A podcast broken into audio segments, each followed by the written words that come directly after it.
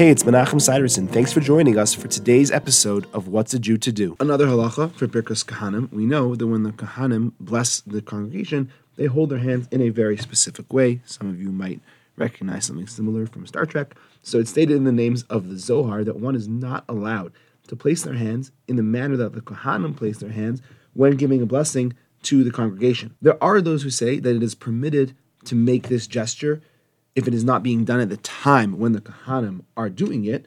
However, practically speaking, one should refrain from doing it unless it's done for learning purposes, like if you are training Kohanim on how to do it when they would bless a congregation. But in general, might be better to avoid. Thanks for joining me. I look forward to seeing you tomorrow.